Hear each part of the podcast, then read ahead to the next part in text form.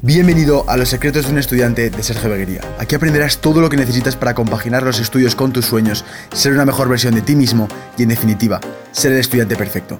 No me enrollo más, bienvenido al episodio de hoy y espero que te guste.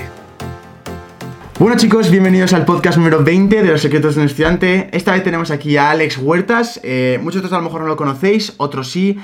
Eh, entre otras cosas, es el cofundador de Northwick, la marca de gafas de sol. Pero bueno, todo esto nos hablará él más adelante en esta entrevista. Y nada, eh, un placer tenerte aquí, tío. Muchas gracias por darme esta oportunidad de entrevistarte y de estar aquí un rato hablando. Y bueno, en primer lugar, ¿quién es Alex Huertas, tío? ¿Cómo te presentarías a la gente? Pues Alex Huertas es un chaval normal eh, que simplemente un día pues, se le ocurrió montar su propia empresa cuando era, cuando era muy joven, salir un poco del camino habitual. Y la verdad es que ese camino es el que ha marcado un poco su vida, ¿no? Al final eh, yo siempre tuve muy claro qué es lo que quería y lo que no quería. Como mínimo lo que no quería lo sabía. Lo que quería cuesta más encontrarlo. Hmm. y poco a poco pues estoy en el camino ese, ¿no? De, saber lo que no quiero hacer y ir haciendo otras cosas que sí que me hacen sí que, me, que sí que me hacen más gracia, pero al final soy un chaval normal, ¿eh? o sea, una persona normal eh, de Barcelona, eh, tengo ahora 27 años y nada, o sea, una persona corriente, sin más. Qué bueno, tío. Eh, porque claro, tú eres un, eres un tío muy joven y precisamente tu etapa escolar, digamos, o tu experiencia en el sistema educativo no fue hace tanto. Fue realmente, relativamente hace, hace 10 años, yo creo que hace menos. Bueno, yo, yo, terminé la universidad hace 3 años, creo. Claro, es que fíjate, es que hace 3 años aún seguías estudiando y, y, mientras, y mientras construyendo este pedazo de monstruo, que luego hablaremos ya más adelante de eso, pero ¿Cómo fue ese comienzo, tío? Desde todo tengo mucha intriga. ¿Cómo era tu, cómo era ese Alex Huertas de estudiante, tío? Me lo imagino en la ESO, con sus inquietudes como todos los adolescentes, pero ya empezabas a montar cosas, hacías... ¿Cómo, era, cómo era tu etapa de estudiante, tío? Pues la verdad es que, mira, o sea, lo que sería el colegio, primaria y tal, normal, o sea, sin más, chaval normal. Luego es cierto que cuando entré en el instituto, eh, ahí ya patiné un poco, porque es lo típico, ¿no? Ya te crees un poco más mayor de lo que eres y empiezas a hacer cosas un poco raras. Y ahí sí que yo, o sea, me desvié un poco de lo que sería un chaval normal. O sea, en plan, me volví un poco más rebelde, lo típico, ¿no? Que le pasa a muchos chavales que empiezan, ¿sabes? Eh, empiezan ya a transformarse un poco, empiezan a sacar su carácter. Y entonces ahí entré en el instituto y me volví un poco, ya te digo, un poco más. Eh, es que no sé cómo, no sé cómo decirlo, o sea, normal, o sea, bueno, perfectamente normal, pero obviamente, pues que no te gusta estudiar, pues que estás con los profes siempre en contra, lo típico, ¿no? Sí. Entonces, yo, de hecho, yo hice primero de eso y lo aprobé bien, bastante fácil, me creí el rey del mundo y yo fui a segundo y repetí segundo de eso. O sea, imagínate el, drama, o sea, fue, no, ya te digo, no por tonto, sino seguramente por, ir de listo, ¿no? Por pensar que era más inteligente que el resto y que yo podía con todos y al final, pues obviamente te pones a todos los profes en contra y, y de ahí no sales, ¿no? Sí que es verdad que también acompañó el hecho de pues, que entras al instituto y quizá te juntas con gente que no deberías o con, o con personas que no, que no tal. Y entonces, bueno, pues esos primeros años, primero, segundo, y los dos segundos que hice fueron un poco trambólicos, ¿no? En plan, pues eso, no, no era un estudiante muy bueno. Luego es cierto que obviamente enseguida cuando ya, no sé, cuando el tercero de eso, que yo ya tenía 15 años, casi 16, sí que ahí empiezas a pensar, hostia, eh, vale, tío, estudiar no mola, pero hay que hacerlo, ¿sabes? En plan, como mínimo has de tener la ESO, tus padres también están detrás, en plan, hijo, tienes que estudiar, tal, tal, tal. Eh, entonces, claro, ahí es cuando empecé un poco a, cambiar un poco el chip y a intentar al menos aprobar, ¿no? Como mínimo, eh, ser un tío aún más normal.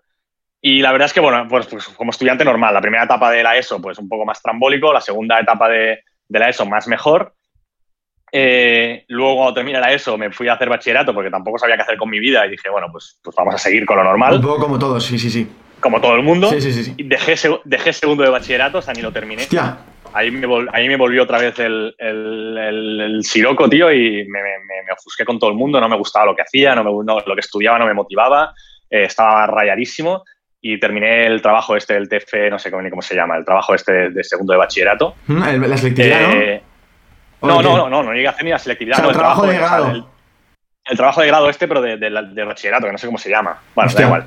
Eh, tuve, hice este, entregué este, este, este trabajo y lo dejé. Y dije, no quiero volver nunca más porque es que no, o sea, estoy perdiendo el tiempo. Entonces ahí otra vez volví a estar un poco perdido porque no sabía qué hacer, no, no quería ir a trabajar, no, no, sabía muy bien qué hacer. Me metía, busqué, bueno, mis padres me dijeron, eh, mira, has hecho lo que has querido, pero o estudias o trabajas. En plan, en casa parado no, no, te, no te queremos. Entonces dije, vale, trabajar no quiero, trabajar no, no se me da bien, eh, voy a seguir estudiando. Entonces busqué eh, qué podía estudiar, busqué encontré un grado superior que hacían cerca de casa, que trataba temas de marketing y tal. Dije, me apunto ahí, que es un añito y balón adelante. me metí allí y la verdad es que eso cambió un poco mi vida, porque me metí en este grado superior pensando que, me encontraría ahí una panda de yonkis eh, descarrilados. Y no, la verdad es que me encontré gente súper normal, súper guay, gente que al final también quería aprender cosas distintas. Y de hecho, a raíz de estudiar ese año todo lo que aprendí ahí, todo lo que estudié, me motivó para ir a la uni. Y terminé el grado superior y me metí en la universidad directo. O sea, y ahí estuve cuatro años ya en marketing y publicidad. Vale, sí. Estoy en la Pompeu Fabra y ahí estuve cuatro añazos de, de, carrera, que entonces ya ahí obviamente mi vida ya estaba mucho más encarrilada, yo ya era una persona mucho más madura, yo ya sabía lo que quería y de hecho terminé la universidad porque, porque me apetecía. Pero, o sea, yo, Nordwick empieza antes de que yo empiece yo fui a hacer el grado superior este, luego fui a. Entonces, bueno, me abrió un poco las puertas y dije, hostia, pues quiero seguir estudiando, fui a la universidad, pero justo me enganchó que empecé la universidad cuando Nordic ya llevaba dos o tres meses funcionando. Uh. Entonces, y terminé la carrera. O sea, al final dije, mira, eh, me gusta lo que hago, eh, no me saca excesivo tiempo, la terminé sin ninguna necesidad de terminarlo, ¿no? Ya por un tema de por mis cojones. Entonces, eh, mi vida se, o sea, mi vida empezó normal, se, se, descarriló un poco y luego volvió a coger el, el rumbo. Y ya te digo, al final, pues acabé teniendo una carrera que es algo que yo nunca había podido imaginarme. imagínate un chaval que, Qué locura, que, que repite segundo de AESO, que estaba un poco perdido y al final acaba con una carrera de bolsillo, ¿no? Que no, significa nada, pero bueno, te has tenido que currar, son muchos años, estás, sabes de haber estado ahí. Entonces, eh, estoy orgulloso ¿no? de, todo, de todo el proceso este. Hombre, tío, también tengo que decirte, destacar una cosa, y es, cualquier persona en tu situación, con un proyecto como Nordwick, mientras estás estudiando y tal, es como la excusa perfecta para dejarlo. Y tú aún así pasas de ser una persona al cual se replantea si estudiar en una universidad o no, a acabarla por tus cojones, tío. Me parece, me parece acojonante eso. Y, y, me quería, y quería destacar, tío, eh, y sobre todo quería preguntarte a ti, y es, em, cuando empezaste, que supongo que empezaste en Norwood con 18, ¿no? Sí. Vale, justo, o sea, justo con mi edad, que yo también tengo 18 ahora mismo. Eh, tú empiezas en Norwood ahora, en plan, con 18. Em, cuando entras en primero de la universidad, ¿ya es un tamaño de empresa para dedicarle full time? ¿O aún es un proyecto el cual estás tanteando? ¿O cómo es? ¿Cómo es? ¿Cómo es? Cuenta esos primeros años. Piensa que nosotros lanzamos Nordwick en mayo de 2013. ¿Vale? Y yo entro a la universidad a finales de septiembre de ese año. O sea, mayo, mayo, junio, julio, agosto, septiembre, cuatro meses después. Nordwick ya daba para vivir. O sea, yo podía... Sea, yo obviamente no necesitaba ir a la universidad. De hecho, en el primer trimestre eh, yo tuve una asignatura que se llama Métricas del Marketing, donde te, enseñan un poco la, entrada, a pues lo que es un CPA, un CPC, un CPL, a calcular, eh, ¿sabes? Todos los, costes de las visitas, etcétera. Y con el, al profe le expliqué lo que estaba haciendo, un día que en su despacho, le enseñé un poco analytics y tal, y él me dijo, primer trimestre, ¿eh? o sea, llevaba un mes y medio de clase, deja la universidad, en plan, dedícate a esto. O sea, el tío que, o sea, la persona que, que venía a enseñarnos, que además era un profesor que tenía un montón de empresas y tal, que llevaba haciendo eso toda la vida, vio los números y dijo, ¿qué estás haciendo aquí? O sea, en plan, vete a dedicar a esto, tío, que lo estás petando, ¿sabes? Y ahora sí acabaste los cuatro años, tío. Sí, eso fue el primer trimestre, tío. ¿Qué cojones? calma, porque no sé dónde va a llegar esto. En plan, esto está yendo bien, pero yo no sé lo que voy a meter mañana, ¿sabes? Y si dejo la universidad y mañana me la pego, eh, lo voy a arrastrar toda la vida, ¿sabes? Al final yo quería no arrepentirme de, de eso, haber tenido la oportunidad de entrar a la universidad y luego eso que siempre tienes la espinilla de haberla terminado, de, ¿sabes? Eso que esa gente siempre piensa cuando tiene 35, hostia, me hubiera gustado ir a la universidad, me hubiera gustado terminar la carrera, no sé qué tal, pues yo digo, mira, esto me lo quito encima porque sé que luego me voy a arrepentir en algún momento. Tío, qué bueno, y podréis decir encima que has hecho la universidad, está muy bien, tío, estoy muy de acuerdo. Em, en cuanto a eso, para motivar a la gente y que más o menos eh, se vea capaz y que sea que también Consola puede, puede hacerlo. Eh, más o menos, ¿cómo fueron las ventas ese año, ese primer año que empezaste? Que, que no fue ni un año entero, fue desde mayo hasta, hasta final de año. En plan, ya era. ¿Te acuerdas? Sí, sí, lo recuerdo perfectamente. Ese año terminamos vendiendo unas 25.000 gafas más o menos. Vale. Lo que fueron unos 200 y pico mil euros de facturación. Qué locura, tío. Para unos chavales de 18 años que estabais ahí aún tanteando, ¿no? Un poco, ¿cómo? O sea, según vídeo, según vi, ya veníais previamente de otras actividades que habíais hecho, como por ejemplo, vieron el tema de los piercings y cosas así que hicisteis. Sí.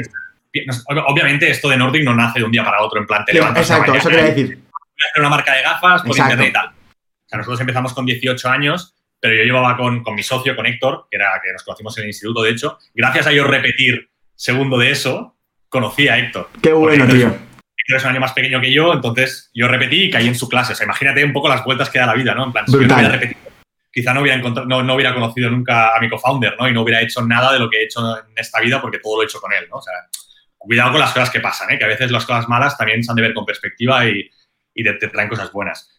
Entonces, obviamente, yo cuando lo conocí a Héctor, que tendría 13, 14 años, Héctor también tenía un poco esa visión de, hostia, de buscarse un poco la vida, de navegar mucho por internet, de comprar cositas ya en aquel momento. estoy hablando de con 13 años, yo te, eso es hace 15 años casi, o sea, quiero decir, estamos hablando de 2006, 2007, o sea, tiempo atrás.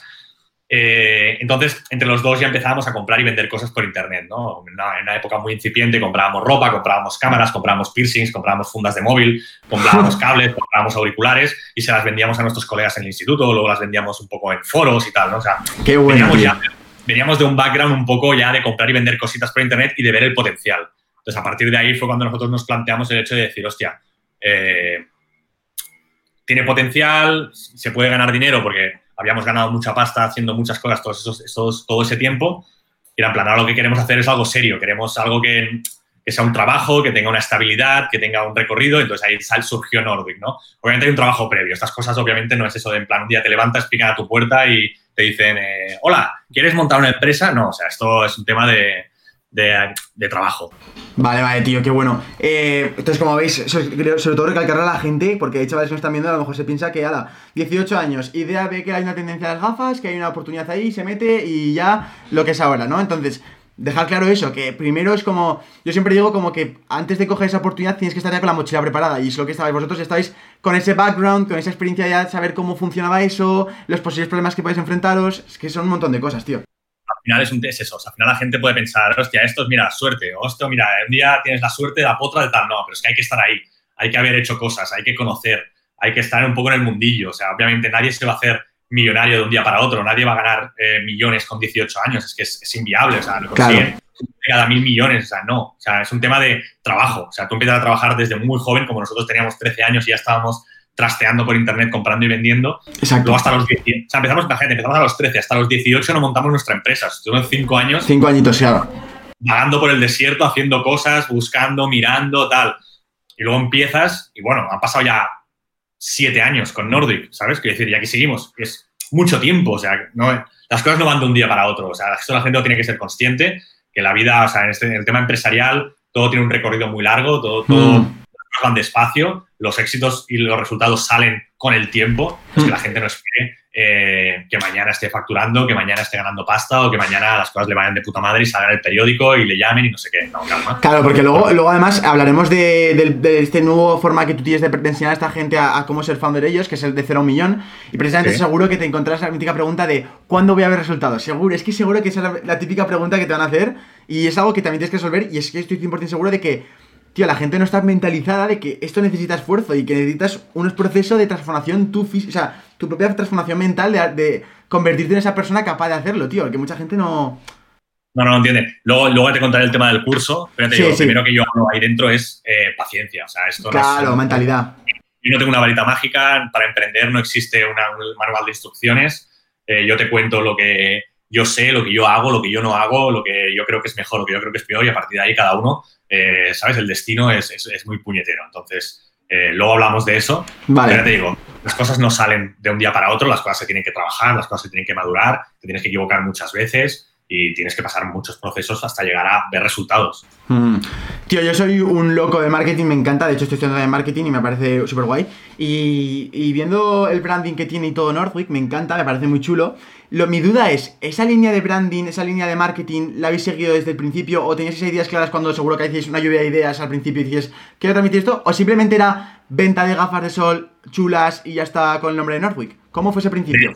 El concepto principal de Northwick era, mira, imagínate, Héctor y yo sentados en una mesa diciendo, ¿qué es lo que vamos a hacer, no? Entonces el plan era, nosotros teníamos, eh, obviamente en ese momento éramos skaters, éramos surferos, éramos muy, muy loquillos, hoy también, pero lo expresamos de otra manera, ¿no? Yo sigo haciendo surf, sigo haciendo snow, en skate ya no voy porque me mato, pero, pero, seguimos con ese espíritu, ¿no? Entonces, obviamente, pues nos gustaban las marcas que les gustaba a la gente de aquel tiempo, ¿no? Pues Quicksilvers, Billabongs, Volcoms. Me lo imaginaba. Eh, etcétera, ¿vale? Entonces, claro, obviamente todo el mundo quería tener su propia marca de, de ropa y sus cosas así, en plan surferas y con ese rollo, ¿no? Y muchos lo intentaban, pero se pegaban la hostia. Nosotros eh, queríamos seguir este rollo, ¿vale? Y obviamente vimos que el tema de la ropa era más complicado porque obviamente pues hay mucha más competencia, cuesta, tal, la gente, tal. tema de las gafas no existía nada. Tú antes, cuando para comprarte unas gafas, pues ibas a una óptica y tenías Oakley, Arnett, Carrera, Ray-Ban, Pearsall, eh, o sea, las marcas clásicas de toda la vida. Que, no hay ni una marca, que no hay ni una marca que baje de 100 pavos. Claro, exacto. Sí, sí, sí. sí. en aquel momento, 16, 17, 18 años, no se podía comprar esas gafas. Totalmente. Se las tenían que regalar y en el caso de que te las regalaran, pues obviamente ese producto era como un producto de lujo, ¿no? En plan, te regalaban una Oakley de deporte y esas gafas para hacer deporte eh, te las ponías para ir a una boda, porque obviamente no te ibas a poner, no te ibas a poner esas gafas para, para hacer bici, ¿sabes? O para ir a surfear en la arena, el sol, la playa, o sea, ¿sabes? La suciedad, obviamente no, o sea, las cuidabas como, como oro, ¿no? Entonces, quisimos, lo que nuestra idea era, mira, nos gusta mucho, por ejemplo, Oakley, ¿vale? Un referente, siempre ha sido un referente para nosotros. Eh, ¿Por qué no cogemos el concepto de Oakley, ¿vale? Lo bajamos a un precio que la gente pueda pagar y le damos una imagen que a nosotros nos parezca lo suficientemente atractiva como para llevar esas gafas. Porque en aquel momento lo único que tenías de gafas de 20 pavos o de 30 euros era irte a la playa y en la manta comprar unas gafas. Totalmente. Y eso, eso, aparte de que de dudosa procedencia, eh, no, te daba ningún, ningún caché. O sea, llevar esas gafas era en plan, ¿qué haces con eso? ¿Sabes? Ya, ya, Nosotros quisimos ir con eso dijimos, tío, pues vamos a coger un concepto donde nosotros hagamos unas gafas que los chavales de nuestra edad puedan comprar, pero que encima se sientan guays por llevarlas, porque transmitamos una imagen, tengamos un nombre, tengamos una línea editorial, ¿no? Un, branding y un marketing que se sienta atraído la gente como nosotros. Y ahí es donde empezó todo. Entonces, desde el principio sí que intentamos ya producir material de cierta calidad, transmitir ese, ese, ambiente, esa imagen surfera, skater, viajera, de sol, de playa, de buen rollo. Desde el principio tuvimos esa idea. Lo que ha pasado a lo largo del tiempo es que la hemos ido perfeccionando, porque al final los medios que teníamos al principio era hacer fotos con un iPhone 4 y hoy en día, pues nos gastamos la pasta, nos vamos a Canadá en invierno a rodar para hacer las máscaras de nieve, nos vamos a Sudáfrica a hacer gafas, a hacer fotos para la campaña de sol. Eh, obviamente hemos mejorado mucho todo eso, ¿no? Pero al final la idea siempre, siempre ha sido la misma. O sea, la idea de, de, lo que hemos transmitido y cómo hemos querido transmitir la marca siempre ha sido la misma.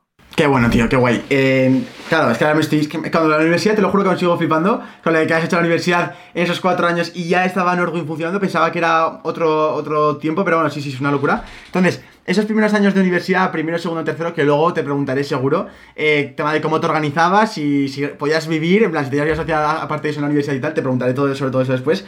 Pero esos primeros años de Nordwick, que supongo que son años de un poco de incertidumbre, vas, vas ahí tocando palos y tal, viendo cómo puedes ir creciendo.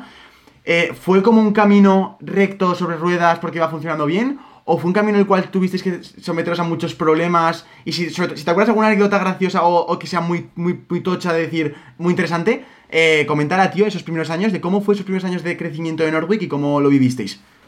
Pues mira, la verdad es que a nivel de, de, empresa, o sea, la marca siempre fue como un tiro desde el primer día, es decir, el crecimiento siempre fue exponencial, cada día vendíamos más gafas que el día anterior, cada año duplicábamos ventas, etcétera.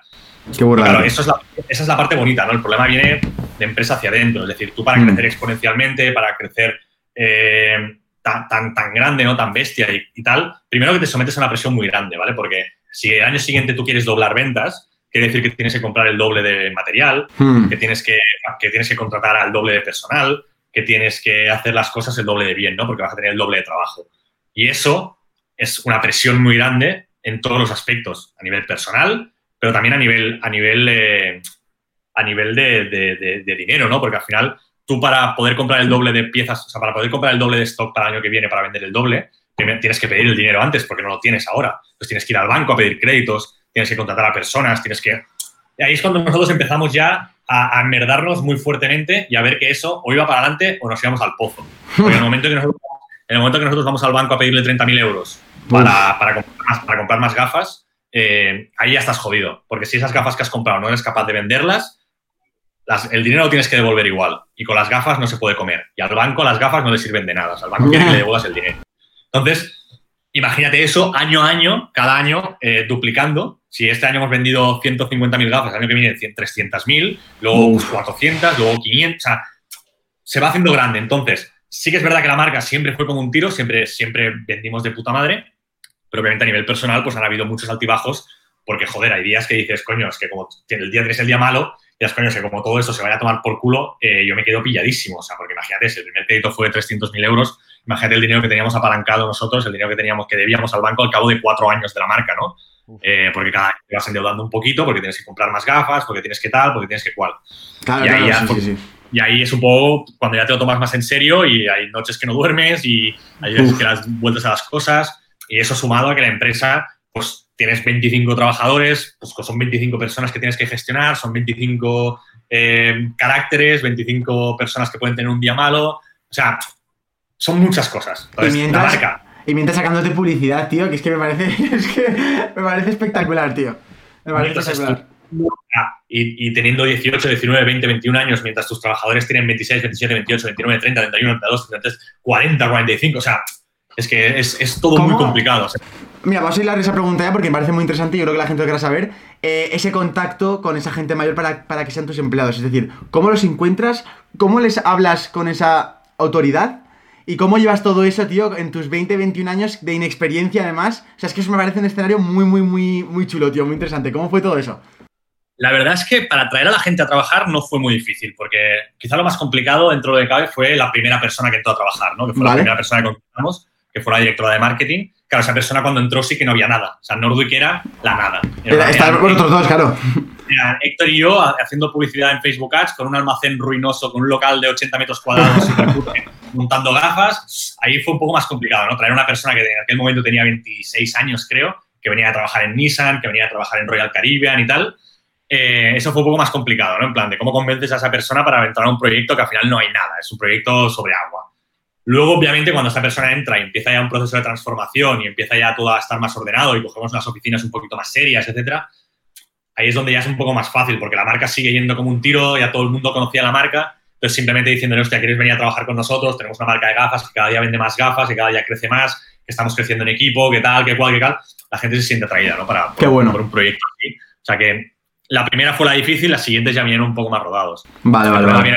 Viene lo que tú dices, ¿no? Un poco el management con todas estas, con todas estas personas es complicado. Y yo reconozco, de hecho en el curso hablo muchísimo y, enseño mucho sobre esto, que nadie te enseña a tratar con las personas, nadie te enseña a ser un buen mm. jefe o un buen manager o un buen, un buen gestor de personas y es muy complicado. Y a mí eso me costó muchísimo. Yo, por el carácter que tenía en aquel entonces, tenía muy claras las cosas que quería para Nordwick y a veces quizá yo no era, yo no era capaz de transmitirlo lo, todo lo nítido que podía ser y el resultado que los trabajadores o las personas que trabajaban en aquel momento eh, aportaban, quizá a mí no me llenaba del todo, ¿no? Imagínate eso, eh, era complicado, dicho en buenas palabras, ¿no? Era complicado a veces de sobrellevar. Sí, yo quizá en muchos momentos me, me, equivocaba o no decía las cosas de la manera más correcta. No porque las dijera mal o, o no porque me enfadara o gritara tal, porque yo no soy así, sino porque quizá, pues no, no a veces costaba, ¿no? Hacerse entender con, con esas personas. Sí, sí, sí. sí. Y, y, eso pues a veces desgasta y te puedes llegar a crear ciertas enemistades o puedes mm. llegar a crear un, puede crear un poco de roces. Es muy complicado gestionar todo,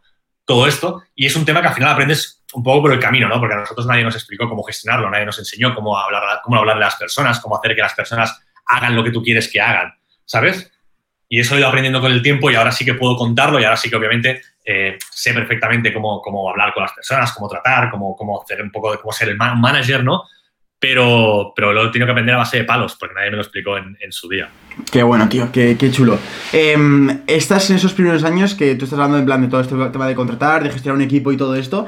Eh, ¿Qué estrategias hacías tú para poder organizar semejante proyecto con tu vida, eh, ya no solo con, el Alex de 21 años, sino con eh, la carrera, sobre todo lo que más importa es la carrera, porque hay mucha gente que está estudiando universidad o está estudiando bachillerato y a la vez está empezando proyectos o tiene ideas de crear proyectos.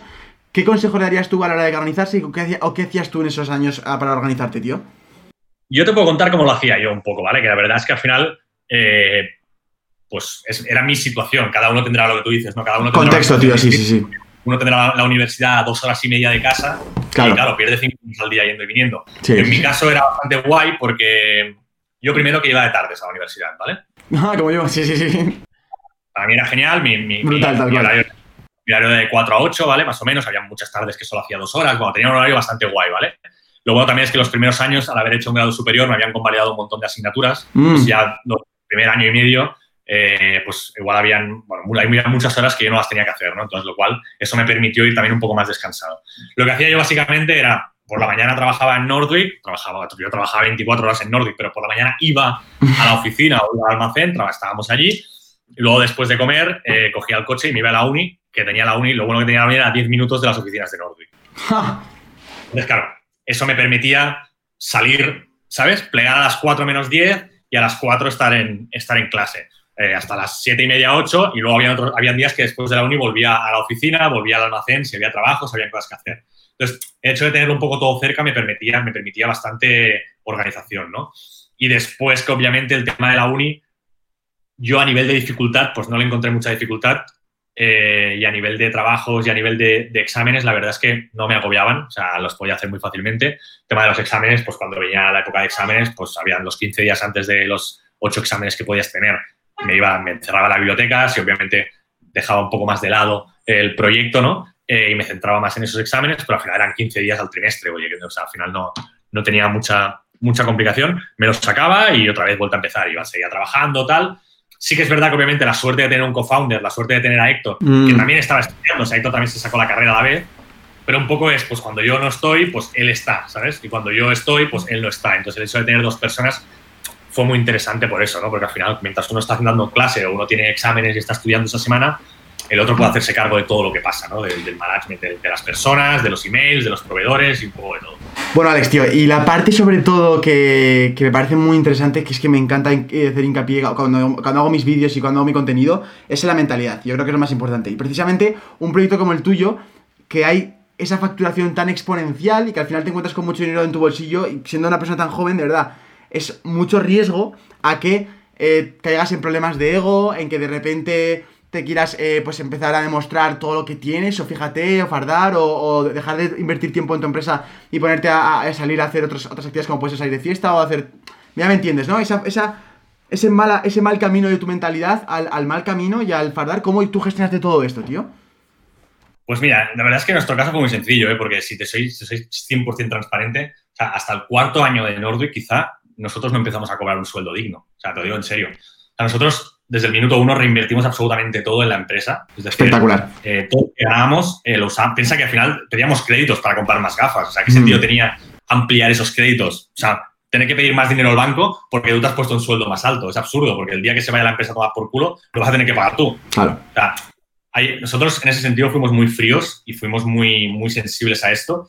Y no se nos fue la olla de inicio precisamente por eso, porque es que todo el dinero que entraba en la empresa se quedaba en la empresa y se usaba para comprar más gafas, para, eh, eh, ¿cómo se llama?, contratar más personal, para coger unas oficinas más grandes y más cómodas, para eh, abrir un almacén propio, para comprar mejores ordenadores. O sea, todo era en pos de que la empresa creciera, creciera, creciera, creciera. Y te aseguro que no fue hasta el cuarto año que nosotros no empezamos a ver dinero de verdad. O sea, empezamos sin cobrar, luego pasamos a cobrar 600 euros y luego ya el, el nuestro, nuestro sueldo estándar los primeros años eran 1.200 euros al mes. O sea, es que no, Claro. no, no había más. Era lo que hacíamos, porque al final era eso, era en plan, ¿qué sentido tendría ponernos un sueldo de 5.000 pavos al mes los dos? Si dentro de, imagínate que dentro de cuatro meses la empresa va mal y para que la empresa, y para poder solventar el problema, tener que poner nosotros dinero en nuestro bolsillo. O sea, es, es absurdo, o sea, darte dinero para tener lo que devolver. ¿no? Entonces, éramos muy, muy, muy cuidadosos con el futuro, no queríamos quedarnos pillados, queríamos que, el- que la empresa funcionara.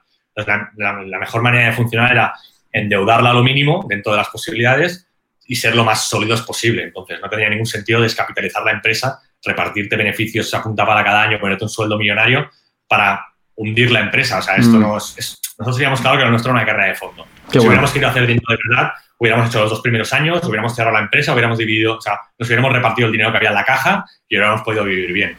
Pero. Nosotros sabíamos que, que no nos valía, no nos valía. Nosotros queríamos que eso funcionara, queríamos que el proyecto fuera grande, queríamos convertir Nordic en una multinacional, una marca reconocida, una marca asentada.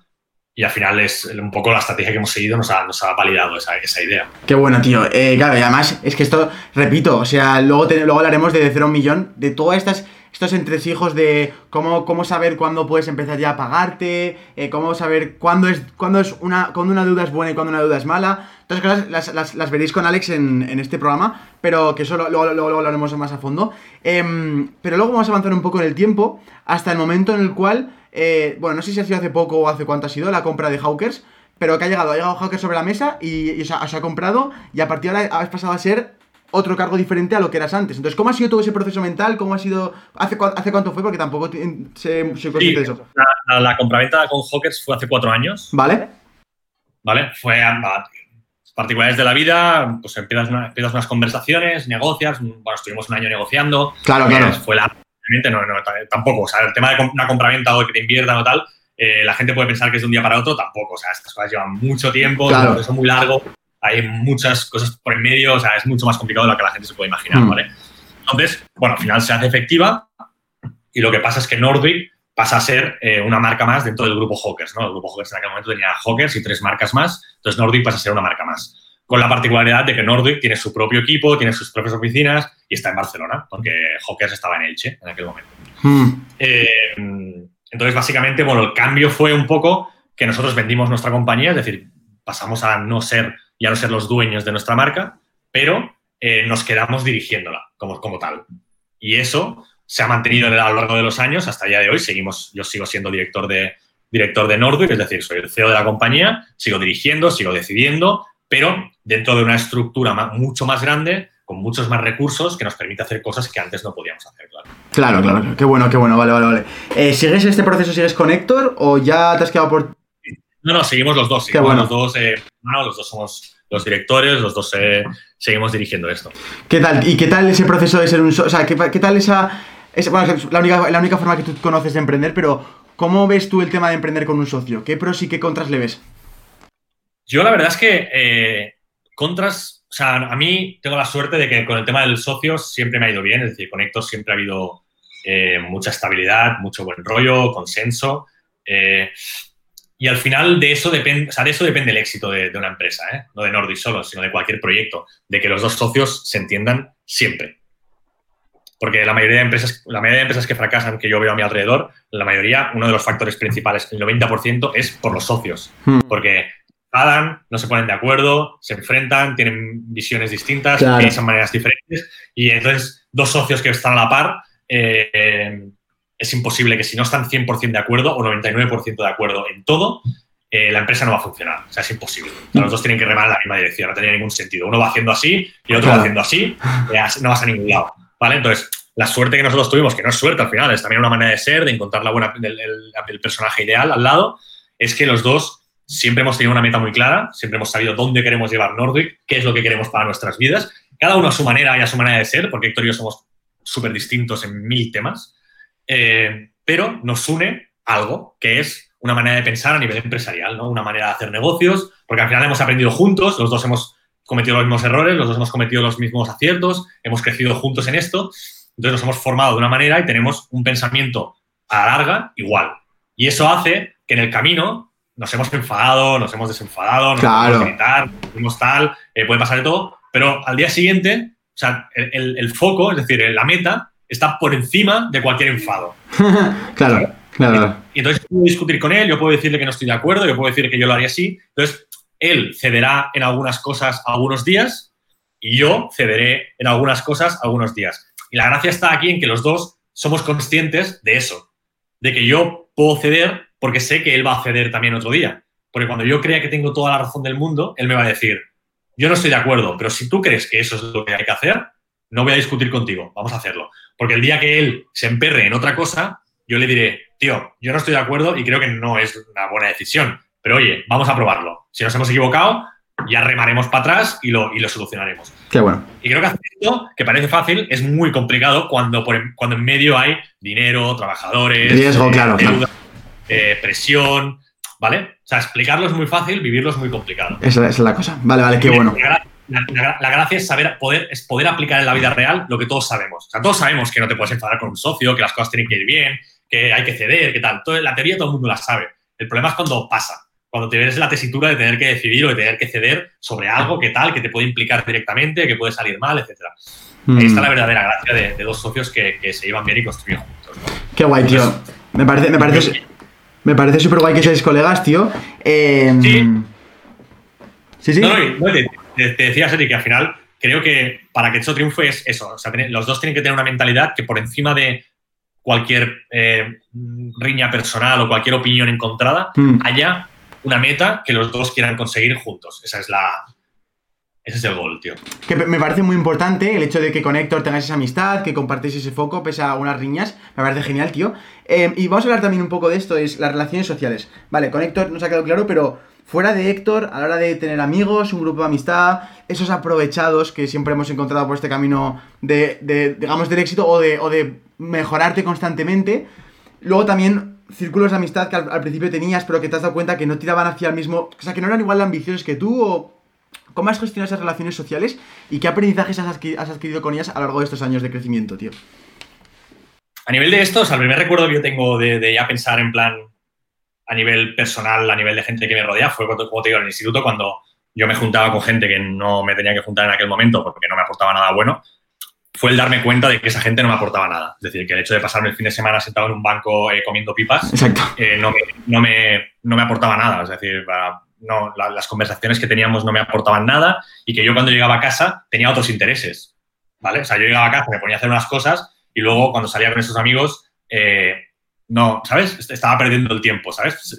Me lo pasaba mejor en casa haciendo lo que me gustaba, ¿no? Entonces, ahí fue la primera vez que, que cambié un poco de mentalidad y dejé de ir con esa gente al final por lo que te digo, ¿no? Porque no me, di cuenta de que no me aportaba nada y ahí es cuando empecé a, darme cuenta que, joder, que necesitaba juntarme con gente que me aportara cosas. O sea, que para yo poderme pasar bien, para yo poderme no pasar bien con la gente, tenía que ser gente, joder, pues eso, que me, que me diera cosas buenas, tío, que me diera buenas, buen rollo, buenas vibraciones, que se pudiera hablar de temas que a mí me interesaban, que tuvieran un poco mis mismas inquietudes, ¿no? Por eso con Héctor pues hice tantas buenas migas en el instituto, ¿no? Porque al final pensaba igual que yo, tenía un poco el mismo estilo que yo, entonces ahí empezamos a remar y el grupo y yo amigos que fuimos creando, pues lo mismo, ¿no? A partir de aquí, obviamente, esta mentalidad pues la, he ido, la, he ido aprovechando todo este tiempo. O sea, yo hoy en día no me junto con nadie, o, es que no hago nada con nadie que realmente no me aporte nada. O sea, realmente claro. quedarme que, que, hacer el tonto, ¿no? Porque es que creo que la gente, si, la, si alguien no te aporta, es que te está quitando horas de vida, tío. O sea, es, es así. Entonces, lo bueno que he tenido es que en todo este tiempo emprendiendo he conocido y he hecho amigos que hoy en día son de mis mejores amigos también, eh, que, comparten la misma visión que yo, tío, que tienen sus empresas que han montado ellos de la nada, que tienen sus mismos, los mismos problemas que yo, las mismas inquietudes que yo, el mismo, las mismas metas que yo, que le gusta hacer lo mismo, que le gusta divertirse de la misma manera, que le gusta trabajar de la misma manera. Entonces, eso al final es, como las personas que son iguales se acaban juntando, ¿no?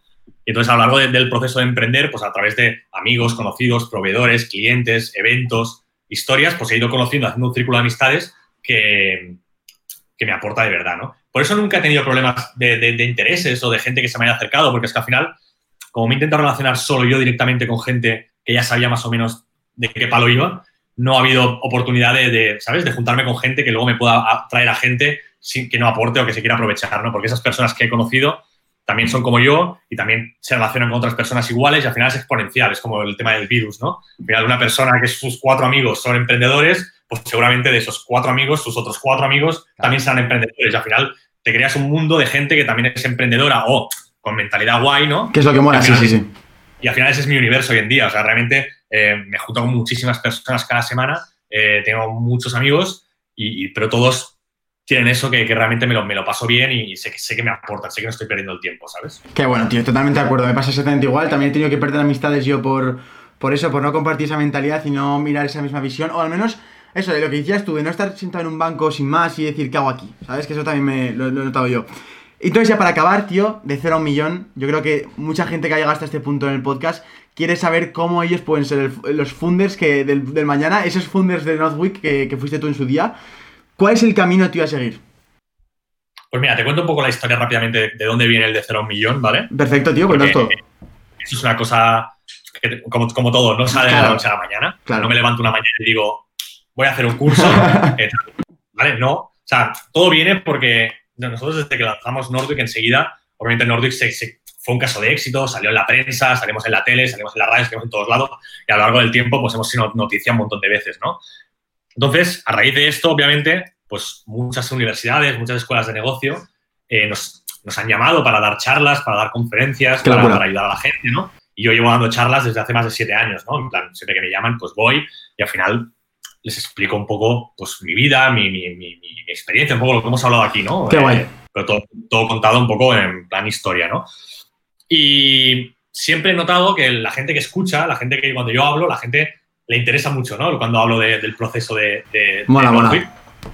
la gente muestra interés, luego tiene dudas, tiene preguntas, y siempre que termino estas charlas o estas, estas cosas, en voy a eventos y tal, siempre se me acerca gente, siempre se me acercan chavales en plan, hostia, tengo una idea, tengo un proyecto, me gustaría que le echaras un vistazo, a ver si podemos hacer un café un día, tal. Mucha gente, ¿no? Quiere que, le eche un cable en esto. Obviamente, a mí me gusta ayudar a todo el mundo, pero no puedo dedicarle tiempo a todo el mundo. Es decir, si no estaría todo el día tomando cafés y no estaría trabajando.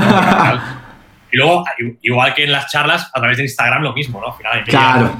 y correos igual, ¿no? Me llega un montón de gente, un montón de correos de, hostia, mira, tengo 18 años, estoy emprendiendo, eh, tengo un proyecto, tengo una idea, me gustaría ser emprendedor, pero me falta esto, no tengo dinero, no tengo un socio, no sé cómo empezar, estoy estancado. Mil problemas, ¿no?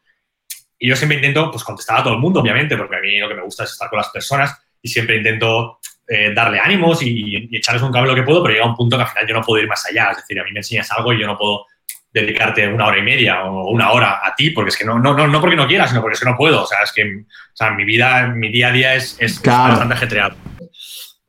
Y a raíz de esto, hace muchos, muchos meses que yo había pensado, hostia, me molaría un día poder crear un curso, poder crear una pequeña comunidad donde yo pueda explicar absolutamente todo, pero todo es todo, ¿eh? O sea, todo lo que sabes, claro.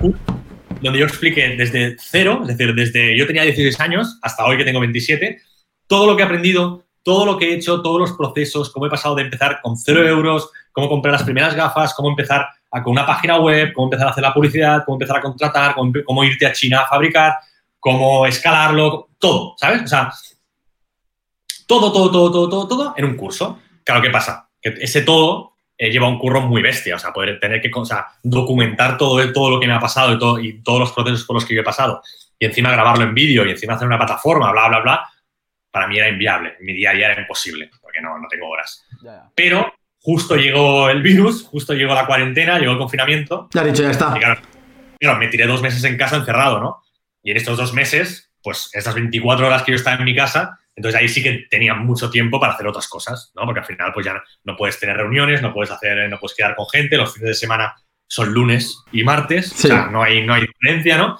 Entonces dije, hostia, pues va, vamos a ponernos en serio, vamos a ver si, si soy capaz de sacarlo adelante. Y en ese confinamiento me puse a documentarlo todo, me puse a escribirlo todo, me puse a hacer el guion de todo lo que yo quería hacer.